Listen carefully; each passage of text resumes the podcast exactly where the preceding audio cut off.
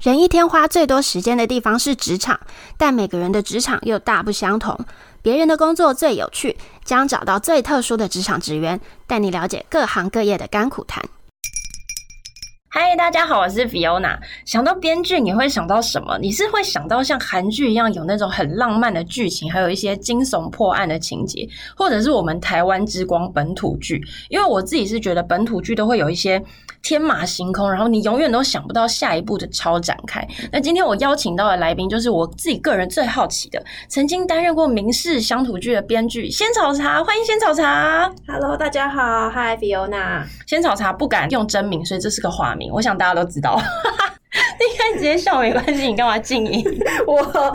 我觉得我的笑声很大声，所以我要克制的笑。 对，那我们先讲一下仙草茶，你大概做过多久的编剧？然后当时你做过的可能线上的剧有哪些？这样，我大概出道到现在应该四五年有了吧。嗯，嗯，然后最有名的作品就是刚刚聊的《民事乡土剧》。是可以讲名字的吗？讲当时线上的名字。诶、我那个时候所参加的剧就是《黄金岁月》啦，就是嗯范新吧，就前一两档的这样子。黄金岁月，然后当时的三立就是《天之娇女》啊，本来都是一年一档是平行的，但是因为后来两边档期有一点错开了，所以我们刚好落在三立的话是《天之娇女》跟《一家团圆》这两个剧都有卡到一些这样。嗯，这是当时的。那你那时候当编剧的生活是怎么样的啊、因为其实我对于编剧的分工嘛，我真的是一无所知。他是一个人吗？还是他应该是一个团队？台湾的编剧团队，以我认知的范围里面啊，一个人把所有的剧本都写完的情况是比较少的，通常都是一个名字底下就是一个团队。哦尤其是像这种八点档乡土剧，要长时间，然后非常大量的生产，嗯嗯，需要一个分工化的作业。像我们那时候大概团队大概就有十个人在写这个剧本，哇是。那他十个人是怎么运作的？十个人在怎么运作？要不然你们各写各的，他怎么有办法凑成一个完整的剧情？剧本的生产的过程。嗯，就是先会有大纲，大纲之后会有分场，分场完之后就是写成剧本，会有这嗯三个阶段。那我们的作业过程是，老板就是你看到那个挂名最大那个编剧，他就是他就是老板。他就是编剧整个编剧团队的老板了。嗯， 他会出一个大纲，然后会有负责分场的编剧把它写成一个非常有规模性的分场。那个分场出来大概就会有一两万字左右。分场就是把大纲再延伸出来，变成第一场幕、呃第一幕、第二幕、第三幕这样吗？诶，我们是以场来分的。哦，其实老板在出大纲的时候，就会有一个很基础的分场，比如说这一集大概会有四十几场、四十五场好了，嗯那他大概会很基本的写一下很简单的这一场发生什么事，这一场发生什么事。比如说这一场是我跟 Fiona 在这边聊 podcast，大概他就会聊这么简单的东西。哦，对，然后分场编剧大概拿到自己的分场，比如说我写个十场，我写一到十场好了。我看到这一场的内容只有一行字，叫做“我跟 Fiona 在聊 podcast，在聊 Podcast”，然后我就要想办法把这一段再扩到五百多字。那聊什么？你可以自己创作。就是这个东西我必须要有概念，因为这东西可能在编剧会议的时候我们就已经讨论过了，所以其实分场编剧是要参加编剧会议的。对，所以分场编剧也听到这个会议在聊什么之后，他大概知道这一场大概要干什么。嗯，所以他就会把这个我跟 Fiona 在聊 podcast 这个内容扩成五百字，然后变成我跟你，比如说我跟你见面， 然后我们在录音间聊这些东西，我们聊了什么起承转合，发生什么事情，我都要细节就要出我来，都要写出来，哦然后都是条列式的内容。然后可以的话，再带一点我们发生的一些，我们一定要有冲突，我们不能只是 不能只是聊天。我们不能只是一个很交代性的过去而已，对除非这个场是一个流水的交代场，不然如果这个有事件，我要把这个事件的起承转合、喜怒哀乐哦全部都写出来，然后这样子写，我再把这个剧本 pass 下去给下一个写成剧本的编剧，他看到之后，他才能够根据我写的东西去写台词。哦，所以最后才会落台词这样。对对对，老板出大纲第一阶段，他大概会出个五千字，好，通常我们看到嗯整个的都会是五千字。这是一集吗？一集哦，老板出的是五千字，然后一集就要出到五千字的大纲对，了但耶。嗯是分场编剧整个写完之后，大概会有两万多字左右。然后再交给写成剧本的编剧。对，整个本出来就会有五万字，这是一集的量。哇，那那个分厂大概有几个人？因为老板一个嘛，我那时候待的哦大话，纲团队对的负责分场的编剧有四个人，然后四个人分厂完了之后，下面就会再有五六个人通常是五六个人，去把它展开成有台词的。就我们一般看到的剧本那个格式。原来如此。那像这样子的话，灵感来源通常是大纲就产出嘛？就是像我们以前会看到那种，比如说徒手捏爆橘子啊， 或者是说有一些那种什么闻了明星花露水我就交换灵魂，这种是在大纲就产出好了，还是都是老板想到的？还是说你们其实在会议的时候集思广益会想到这些东西？这要讲一下，就是两个电视台之间的风格不一样。对你刚刚说的捏爆橘子啊， 对，花露 水啊，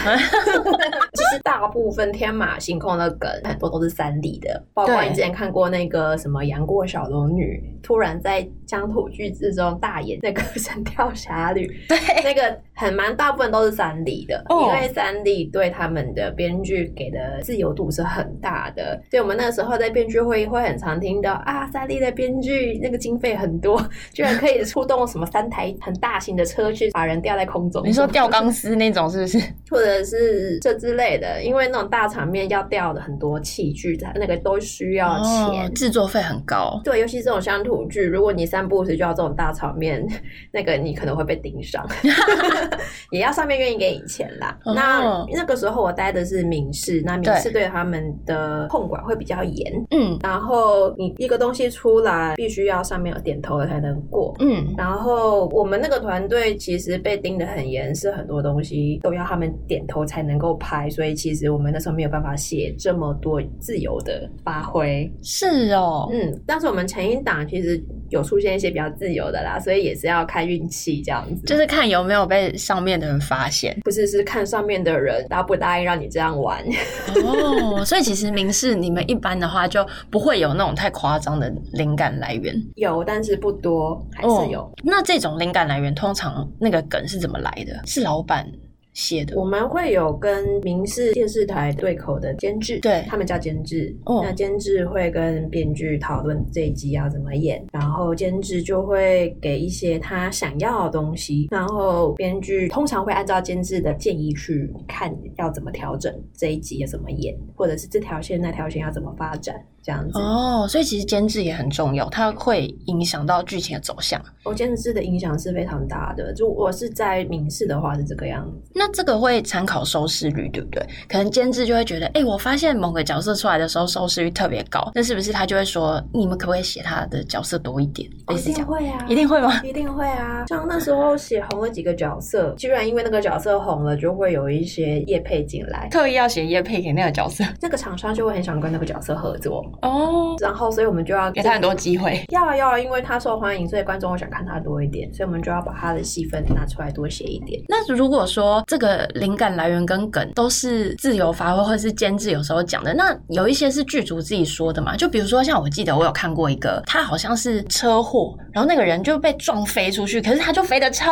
级 远，对，他就飞超远。那像这种东西，你们应该剧本不会挖那么细吧？那会不会是剧组自己的自由发挥？其实有时候是我们看到拍出来居然是这个样子， 我们也会很惊讶， 就你想说，啊我不是这个意思，还蛮常有的哎、 真的、哦。对啊，就是有时候他们可能现场也会做一些自由发挥，跟哦我原来写的可能会差一点这样子。对，但是所以你们看到的时候，你们就会想说，哎、这个超展开也不错，是这样吗？ 这个就要看大家的回响了，因为大家的回响也会左右我们对这个结果的评 价。好像也是，这压力也蛮大的哎，因为其实大家就是一直在看八点档啊，而且民视的收视率蛮高的，以本土剧来讲，嗯，对它吧的收视其实，在收视率调查之中是段第一名的。嗯，对啊，所以我相信婆婆妈妈都会被你们的剧情影响到高低起伏，这样 是啊，我们都说这个叫做优质妇女戏，那我听说啦，电视上都会说本土剧都是这个礼拜在写下个礼拜的剧本，这件事情是真的吗？如果是这个礼拜写下个礼拜的剧本，那可能有一点来不及了。哦，来不及了。对啊、那通常要多早之前，因为那个电视都会有艺人，他们会说：“我今天要拍的，我今天早上才拿到剧本啊，什么，就感觉好像很很急很急，那个就是还蛮夸张的时候才会上报纸或上新闻。所以真的也有可能这样。可是其实这很不正常。通常如果是早一个礼拜给本，都已经是有一点火烧屁股了，就是已经是一个很临界点的赶赶进度的状态。就可能编剧也都没有在睡觉了。嗯，我们还是会睡觉，但是基本上会蛮累的。对，那个时候就会变成非常流水线在作业，比如说两天会出一集，两天出一集，但那时候我们就已经不知道自己在写什么。哦，是哦， 对就啊是用用你自己的那个反作用力在写写文章。我当初担任的位置是分场编剧，就是我说一个，我们那时候四个人听要分大概两万多字的分场，你想四个人两万多字，比如等于我一天要写五千多字哎。对啊，然后我们还要开编剧会议，那个等于是我们开完编剧会议，马上就要出分场，然后嗯，马上出完分场，那可能就是一个下午，下午时间就要写完，然后晚上丢给剧本的编剧，对，他们可能最晚的死线是隔天早上就要出来，哇，对，然后他们可能一个人要负责写个七八千字吧，嗯，对，那还要把它统整成一个合理的一集，然后对再交出去、欸。哎，对，哎、这样这个听起来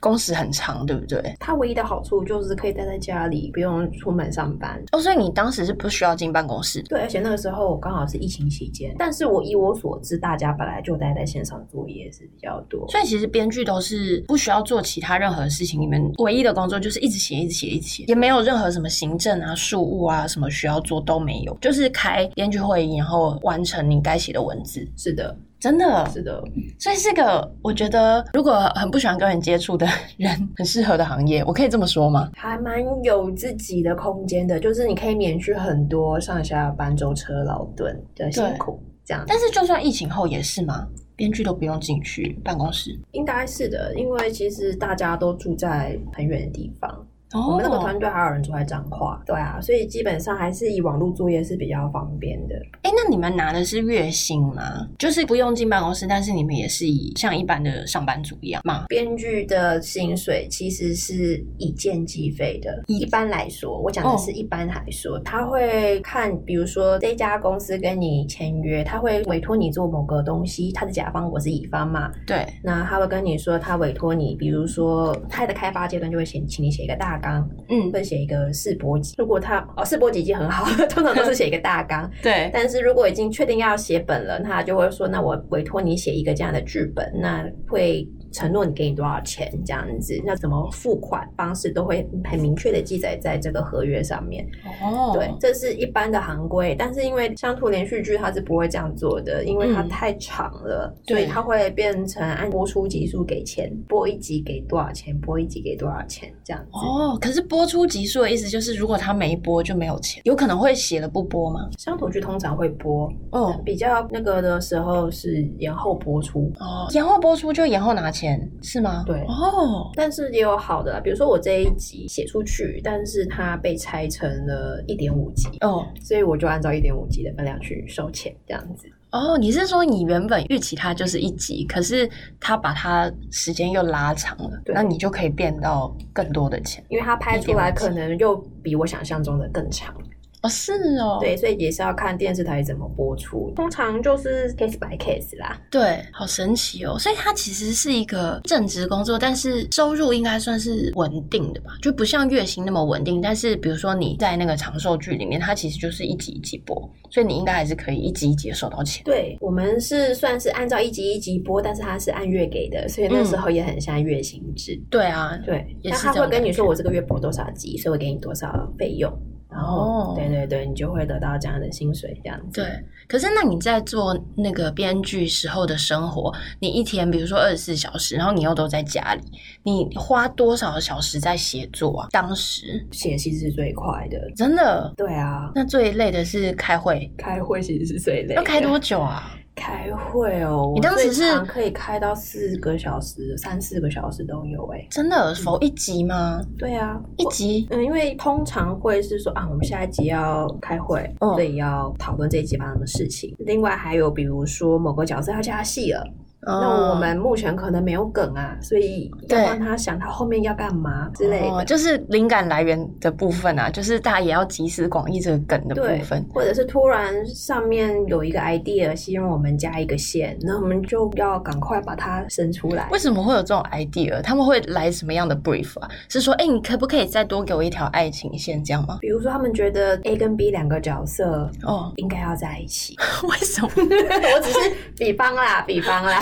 就他们真的会有这种就是要求？对我比方不一定是对这种路线，或者是比如说 A 跟 B 是一对情侣，嗯，那他们好不容易克服了种种难关之后要在一起，对结果没有想到上面的觉得这样无聊啦，哦所以他们好不容易克服种种难关在一起之后，长官又要求，那我们希望接下来这个男生的部分，他去了一个新的职位发展之后。他要开始变成城市美， 啊，他要喜欢上老板的女儿，是哦然后就抛弃原来本来跟他一起奋斗的女孩子。天哪！然后本来已经这个小情侣已经做得很成功，大家都对很祝福他们了。突然一夕之间，这个男的就要变个成渣男变成一个渣男，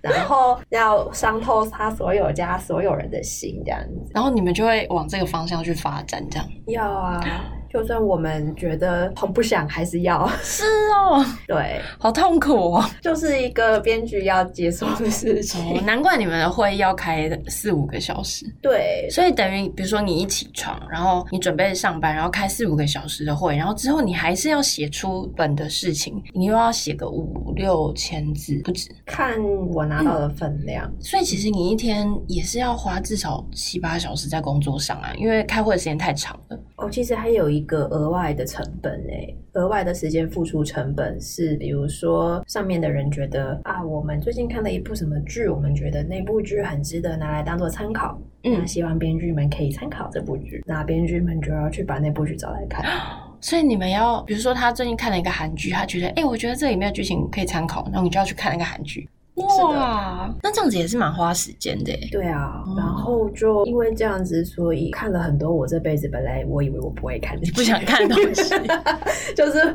以我本人的兴趣嗜好，可能不会接触的，就就这我看这干嘛？ 我的好球带以外的剧，没有很多都是很有名的好的剧， 只是那个时候我可能不会特别有兴趣去找来看，哦但那时候会为了工作需要，就要赶快把它看进去。哦，对，哎、那我问你哦，因为你们写的时间也都很赶嘛，因为然后你们又是一个像是流水线一样的作业，那万一有人在中间就是出了纰漏怎么办？比如说，可能有人中间写了，然后就发现他写出来的东西不能用，可是你们可能又快要 on 档，或是后面的时程会来不及，那这种时候该怎么处理？会另外的人要马上 cover 他的工作量，然后把它接手吗？我们会有个统筹，嗯，编剧统筹，他是需要把里面的所有的串起来。对，所以，通常编剧统筹在中间扮演的补救的角色会很大。哦，对，，那另外还有一个很可怕的状况，叫做这一集写完之后被上面说这一集不能用。可是他大纲过了，有可能大纲过然后但不能用吗？对啊，就是上面的人会说，他们觉得这一集不是很理想，希望重写，然后就要重写，这样子全部重来。这种状况发生很多吗？前置期会比较常有，前置哦期就是还没开拍，或者是才刚开拍个几集，但是我痛们掉还没有确认的时候，就是前还有很多余裕可以做这种大规模推翻哦的事，情，嗯这样子他们觉得还有时间，他们就乱搞。还有时间，他们想要做一些修正。哦，是哦， 所以这种状况下也常发生。然后，如果是有人掉链的话，那个统筹的人会去救。对，如果有人落链的话，统筹就要去 cover 这样子。哦，对，所以其实这个我觉得生产线算是蛮完整的。对，它其实是一个精致的紧密分工。对啊，听起来是因为我原本想想象的是，哦，你们可能有个团队，然后你们要一直开会，然后聚在一起，要随时讨论，然后一起写。可是听起来你们，比如说从大纲啊，然后到分场，然后再去展开，然后后面还有统筹，然后还有监制什么的，所以其实好像已经分工的非常细密了。需要哎、要不然没有办法在短时间产出非常大部头的剧本。你想哦，对一部小说大概就七万字到十四万字，就是对一般一本小说的分量。那我们一集是五万多字，其实已经很接近一本小说的厚度了耶。所以等于你们是这一群人一天就要写出一本小说的那种产出量的感觉。是啊，而且有时两候，两三天，如果这是个很逼人的状况，就是两三天就要产出一集啦。对啊，，对，但你要们不是然超多产的作家，所以你有时候会看到一些剧，它在拖时间，哦或者是在原地打转，但是没有办法的，因为比如说，通常会有一个大场，然后这一个场里面有八个人好了。嗯，八个人齐聚一堂，我要怎么把它撑满？就是每一个人都要讲到话，哦而，且不能够只是那种一两句的，我要每一个人都要在同一个话题发表一次他的意见。这样真的会弄很久哎、要啊，然后讲完之后，可能因为会有一些新的冲突产生，所以每个人要再来一个啊。我想起来有一个最有趣的，就是我刚刚说的，有一个角色被逼着要当城市美，对然后他要跟家里的人冲突，因为他家里的人不赞成他去当城市美，对，所以就会变成他跟他家里的人大吵一架，决裂。然后他的爸爸妈妈跟他的姐姐，然后他的前女友，每个人都要骂他一遍，然后每个人都要来打他一个巴掌。五个 吗？对啊， 可能爸爸生气再多打一个，没有 啦。其实我已经不记得打了几个巴掌了。其实我但是们这个这个画面要连续五次，然后是不同的人跟他的对手戏，就有点类似，不会那么机械，因为会让尽量让他看起来自然一点。但我们会有这个人这个分配这样 子。 好酷哦！对，然后这个人就是要被打之后冥顽不灵，继续那个人仍然要坚持他的愿望这样子。对对对。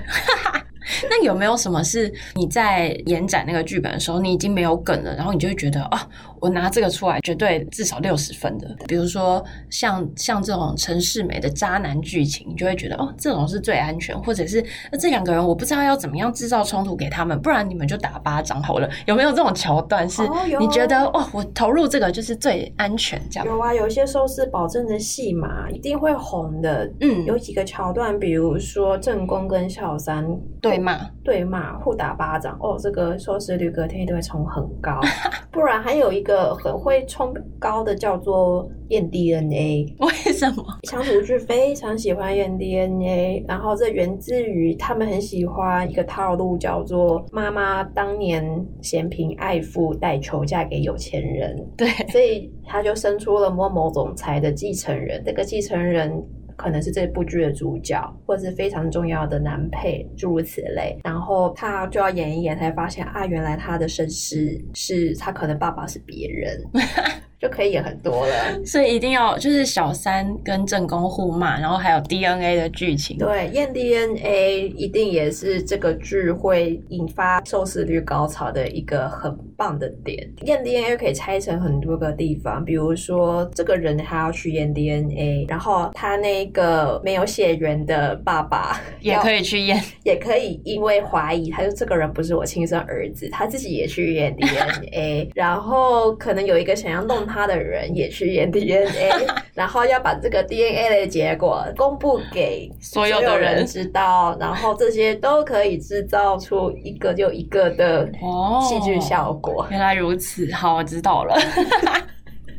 难怪那么多这种验血、验 DNA 的桥段，对啊，然后又可以来一个认爸爸、亲生爸爸，这也是高潮的地方。哦，验完 DNA 之后再验再认亲生爸爸，这样对，或者是亲生爸爸自己也怀，他也去验，就会 一个 DNA 验很多次哦，还可以有 DNA 调包啊，一个 DNA 中很多玩法，就比如说我我我抓了他的头发，但其实这头发不是他的， 类或者似是这我种，很害怕这个 DNA 的结果出现了之后会对我不利啊，这个通常是妈妈的 戏份，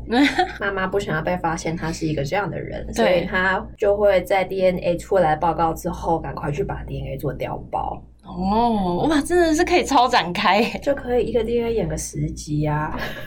就在演这个人的身世之谜。好酷哦！对，然后刚刚讲的小三也是，就是丈夫有了新欢之后，太太要被蒙在鼓里。然后我们那时候最夸张的是，这个太太身边所有的人都已经一个接一个的发现了她的老公是有外遇的，哦，然后各个人都去希望她的老公放下小三，回归家庭。嗯，然后这个太太都蒙在鼓里，然后明明就已经破绽这么多了，她对还是相信她的老公是爱她的。哦然后那个时候，我们就会收到非常多的 意见说，这个太太真的是太笨了，可不可以让她聪明一点？ 那你们会听吗？嗯，那时候会参考啊，哦因为有时候会希望这个爆点要安排在什么时候播出，比如哦，然后为了撑到那个时候，我们就必须要让它让它继续奔下去。对，要这样那个爆点到时候才会爆出来。对，然后爆出来之后，又要可以发现很多玩法，比如说在她怎么报复她老公啊，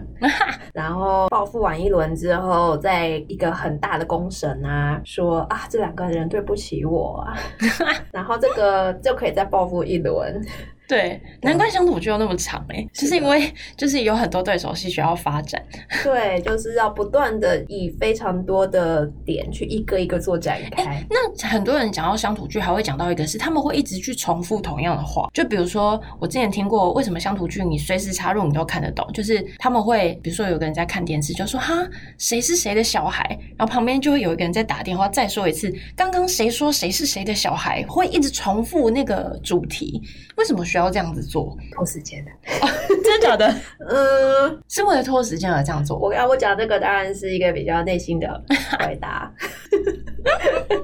是真的是因为这样，因为就是来不及啊，想说啊，那我们尽量让它拉长一点。一般的戏剧会希望留白，嗯会有一个不要每个人都讲的这么做到百分之百，嗯，好像一定要交代的很清楚了才行。一般戏剧会觉得啊，我在这个空间，我跟你听到同样的话语对，但是我们不需要都有同样的反应。嗯，因为它会暗示你应该要都知道这件事情了。比如说外面有一个车座经过在喊学霸掌，然后我们两个都听到学霸掌了，然后我就说啊，我好想吃学霸掌哦。然后但是你可能没有时间鸟我，嗯你可能在忙你的事情，我是比方说这样子。但是我们两个都听到学霸掌这件事情是不需要讲，因为观你众在嗯你们看在到同这一个个。场景，你观众看到就会知道说啊，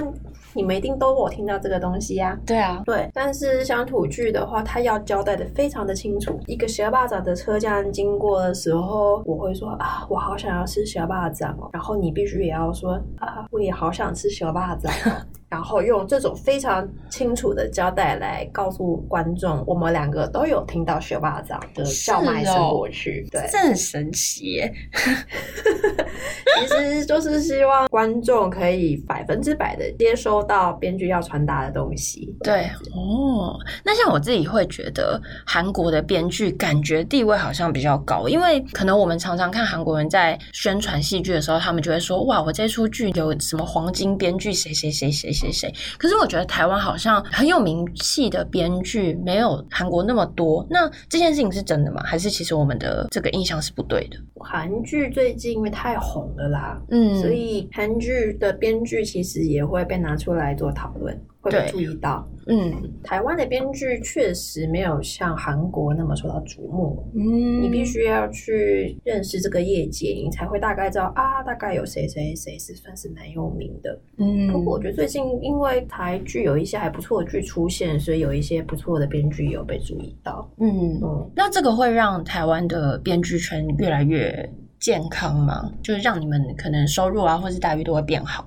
以我目前的认知是，这些还在个案，还是但是还在会耕耘中？还在耕耘中，但是我觉得，因为现在台剧其实已经有比我当初待的时候健全多一点了，嗯应该会往一个越来越好的方向前进吧。嗯。如果说红的台剧更多的话，就会这样子。对啊，因为如果这个产业被大家认为是有希望的，那大家愿意投入的资源就会越来越多。那会不会其实限制也会少一点？你觉得韩剧的控制多吗？就是如果以你们以编剧的角色去看，你们会怎么判断他们的编剧的自由度大不大？自由度这件事，其实我自己在看韩剧，我先说这些都是我自己的，没问题，你匿名。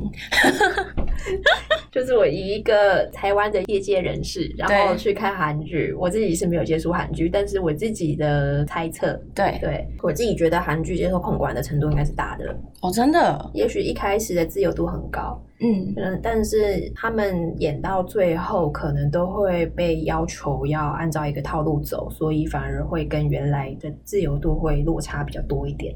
哦，你是从什么地方去判断？比如说是他们的结尾，还是就如果是像我们这种门外汉，我们要怎么样去判断？诶，他这个是可能是被操控的。你看的韩剧多吗？我其实也还好，但是当红的我应该都有看过，什么《太阳的后裔》啊，哦韩剧的话，其实它会有一个结尾必须要有的走向，比如说呃邪不胜正啊。啊，可是会有剧是正义最后死亡的吗？你去看每日的话，通常可能会看到一些个案会这样。真的哦，对，但是你会发现韩剧的收尾很多是烂尾的、啊，哦对耶，常常看到新闻会骂，对，尤就其是这个烂尾这样。 就是十部韩剧，大概九点五部都是烂尾。九点五好高，我自己看过的感觉是 这样，哦而且都是以一个前面明明就演得很好，但是后面的收尾就硬要往一个烂尾的方向前进。对，对，那我我自己看了会觉得这个整齐度太高了，太夸张了，我自己会怀疑是不是被要求一定要往这个方向去跟动。哦不，是就他是不是编剧本人想要的那个方向，所以才会烂尾。你觉得是因为他们跟动了编剧想要的方向，所以最后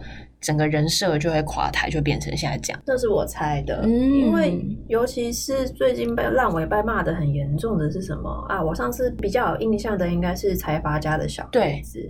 因为它本来是有原著的嘛，因为没它错原著的结局跟剧的结局内容差蛮多的。对，然后那个剧的结局其实也蛮差强人意的，嗯，所以已经有一个原来的原著的结局摆在那里了，但他还是演成那个样子，而且是一个算套路的结局吗？或者是你不懂为什么一定要演成这样的对结局？对，而且你会发现这个不是个案，这是一个我看了很多是很多 很常会发生的现象，哦，就是这是我自己的猜测啊啦。所以你，所以像你刚刚有提到说，可能美国跟日本，你你可能就会相对猜测他们自由度是比较高的，因为他们会有一些作品的剧情是比较特殊的。对，而且光是美国的编剧工会可以上街头抗议，这就差很多了。而且他们还有工会耶，对，台湾嗯是连工会都组不起来。对啊，对我当初进这个行业的时候，我有问过前辈，为什么我们不能组工会啊？哦，然后那个前辈就悠悠的说很困难 呐、他也没有给我很直接的答复，不想答他就说这件事情不是很容易呢。 哦，对，而且我刚刚进这个行业的时候，就会听到很多台湾不同的编剧前辈嗯，都会跟你说拍了我们堂家，不要你说进来，不要进这个行，不要进这行，真的太对累了，还是累不好累发展。累只是一个面向，每一个行业都有它很累的地方。嗯但是在台湾当编剧真的是有蛮多甘苦 谈， 真的哦、那我们赶快来讲一下干的部分跟苦的部 分。干的部分大概只有圆梦而已了，其他都没有。哦圆梦就是你的名字可能会在上面，然后你参与了这整个很大的剧组的一部分，这样。我觉得每个人应该都有一些创作梦啦，不应该嗯不能说每个人，就是对于文艺有兴趣的人都会有属于自己的创作梦这样子对。那看他自己写的东西有一个 team 把你演出来，还放在平台上面播出，嗯还会很多人看了来讨论，那来的说的成就感一定是很大的。对，对，所以我说当编剧最大的成就感 就是圆梦了。真的 哦。那那苦的部分呢？你觉得最辛苦的部分是什么？最苦的部分应该是很多剧啊，他们一开始都会有一个企划案要去 run 嘛。对，那如果他拍的成，那就叫成案；嗯拍不成，那就是不成案。这个 case 可能就 close 了。嗯，对，那通常十个案大概也是九点五个 不会成案。真的哦。对，那如果我是这个剧的原创组的话，那我可能就要带这个案子去别的制作公司看有没有别的合作机会。真的不成案的几率是非常非常高的。现在我不晓得，因为我现在我已经没有待在这个圈子里了。嗯但是过去我待在那个圈子里的时候，其实不成案几率是很大的，很很多都是找你来聊一聊，然后看有没有这个案子有没有机会。嗯但是可能聊一聊，发现可能比较困难，嗯哦它就放在那儿了，可能就没有下次了，这样子。所以可能就是你写好了，比如说大纲，然后你就要跟可能会制作戏剧的各个角色可能去聊看看，诶，他有没有可能成案？成案通常会参加讨论的就只有就是三方，嗯所以你要看一个剧会不会好看，你要看这三哦方，一个叫做制作公司、制作制作人、制作人哦嗯或制作公司，然后一个是导演，对，然后编剧，这个三角会左右这个剧会不会好看非常大的一个层面，这样子。哦，那导演的原因是因为他直接是指导了这整出剧嘛，对然后编剧是因为他完全左右了这故事的情节发展。它主笔嘛，对，对那制作人的角色是为什么？制作人的重要性大概这样讲好了。我们奥斯卡奖不是会有最佳影片奖吗？对最佳电影奖这哦个奖就是颁给制作人的。哦，真的吗？对啊，哦，他不是他，虽然我们到最后都看到所有人上去领奖，对对对， 没错，但其实这个奖最后你你要看这个奖是谁去拿那个奖，就是制作都人。就是制作人会去拿那个奖。因为像我现在脑中想到，就是大家会推崇出来制作人，就是前阵子非常红那个林心如，然后对她是做那个《华灯初上》，对，所以她的角色就是，呃，她可能也要管剧本，然后她要去找演员，然后她要去管所有所有这个剧的细节的统筹，是不是？嗯，大概是这样说，没有错哦。他就是这一个剧的，他不但要把这些 team 都找齐呀、啊，对，然后他还去找钱，哦，就是找人跟找钱，然这后听起来就超难了。对，然后这个戏剧要怎么走，怎么做出一个什么样的样态，什么样的风格，就是这个制作人会占非常大的成败关键。哦，原来如此。对，所以其实虽然很多人不知道制作人在干嘛，但其嗯实制作人是这个幕后通常最大的，推手，也可以说是这样的人这样。嗯，原来如此。那你是怎么成为编剧，或者是假设有人想要当编剧，他通常要怎么开始啊？通常啊，嗯我知道你原本就是文字工作者嘛，对不对？对我以前写过小说啦，嗯，然后后来因为看剧，觉得好像当编剧是一个蛮有意思的行业，就很想试试看。所以对那时候上了很多在外面那种编剧工作坊啊、哦，编剧课啊那种课很多。那以我所知，可以出道当编剧的路有两种，嗯一个是像我的这种路径，就是去比赛，嗯，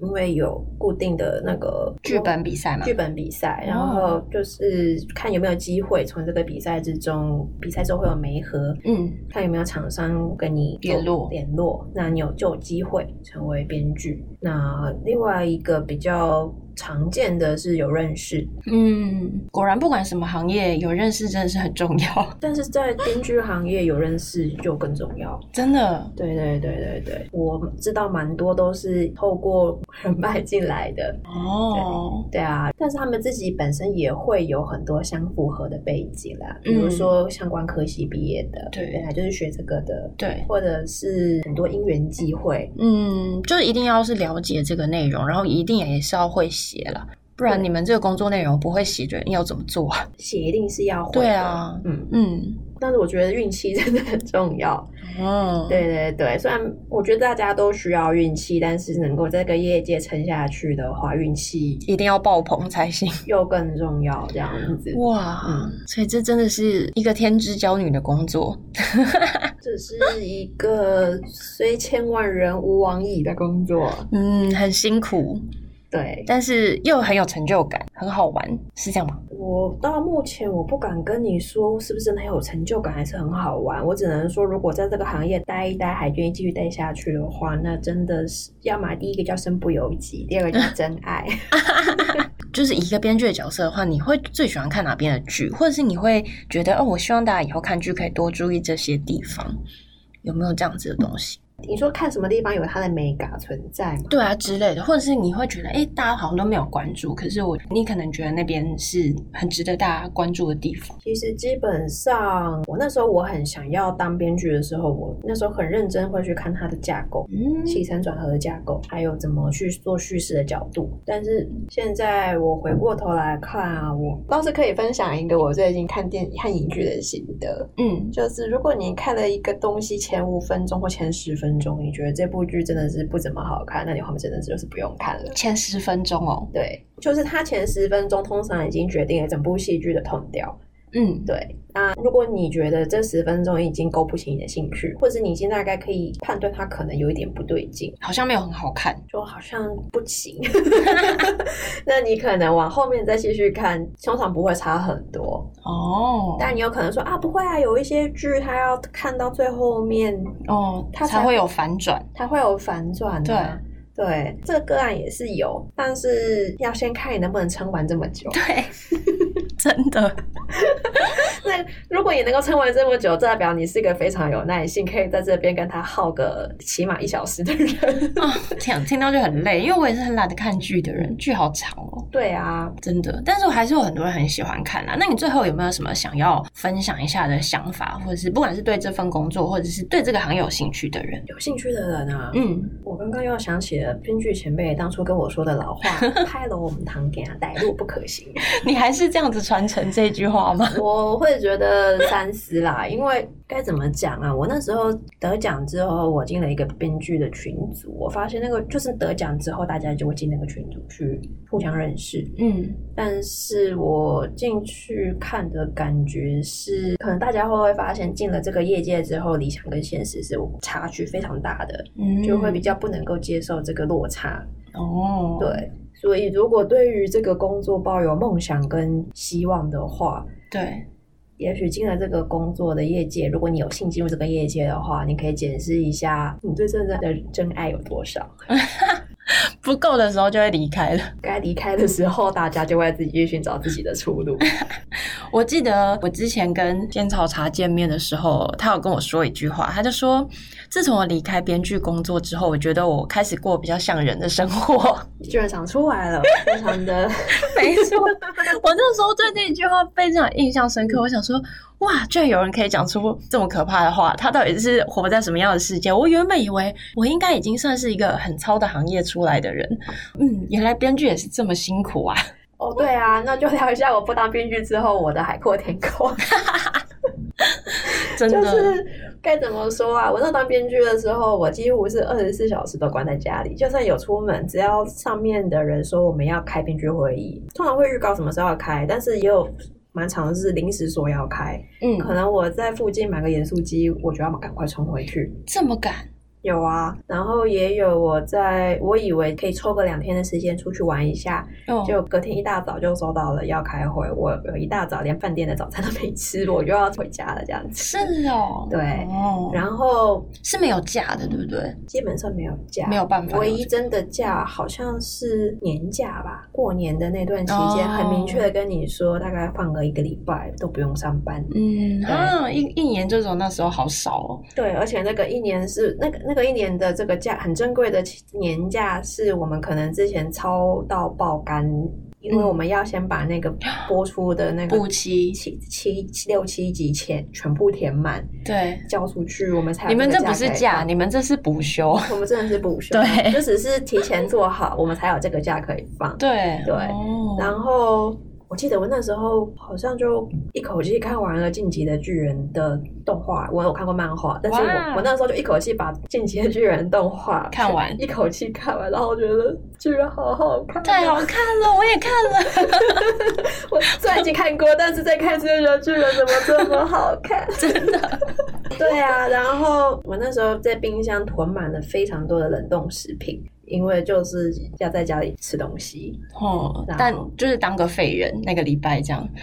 哦，不是不是，那个是我的工作的时候。哦，你说工作的时就是候我在那个 team 当编剧的时候，我就订购非常多冷冻食品，就是随便吃一吃就回去工作这样子。哦对啊，因为你没有办法预期你可以在哪个时候在外面吃东西，嗯，好好的 enjoy 一顿你的午餐或晚餐。其实后来这个机会变得非常少，就是在这个工作里面。嗯，等到我离开了这个业界之后，我突然觉得，因为我不当编剧之后，我就去别的业界了。对，对，后来我离开了编剧工作的岗位之后，我做了一些非常我一辈子以为我不会做的事情，比如说骑着摩托车环了台北一圈，哇因为，我发现我好久没有出门了。哦，对，沿着淡水河骑了一圈，哎，还是基隆河，应该是基隆河骑了一圈。然后我觉得这就是外面的空气啊。哇，人生， 对，就算是我已经在台北活了这么多年了，我真的是好需要新鲜的空气哦。 哇，然后我那时候回到了，我离开了编剧的岗位，我去了公别的公司工作，对然，后看到他们制度严明、明确的假期， 嗯，很就是感动，我一个礼拜可以休两天假， 就只是这么基本的条件而已。 我那时候居然觉得好感动哦，天哪，，对，所以我才会觉得我活得比较像个人。完全阐述了那一句话。对，我不用再这么提心吊胆的想着我等下就要被扣回去写本，或者是我等下被扣回去要干嘛干嘛干嘛，对，做一堆有的没有的这样子。哇，我我觉得我完全可以体会你刚刚想要告诉想进这个行业的人的那一句话， 歹 路不可行啊对，嘛不。要走， 但是也有很多人是想投的案子没有办法成案，然后就会很煎熬，嗯那个那个路也是很不好走了。对啊，好啊，那希望大家也喜欢这一集。那今天也非常谢谢仙草茶，谢谢仙草茶，现在不会不会， 谢谢大家拜拜。拜拜。感谢大家的收听。如果你喜欢我们的内容，欢迎订阅我们的 Podcast 频道《别人的工作最有趣》，并分享给你的朋友们。如果有任何建议，都欢迎留言，也可以在简介处到我们的粉丝团或 IG 跟我们互动哦。非常期待大家的回复，拜拜。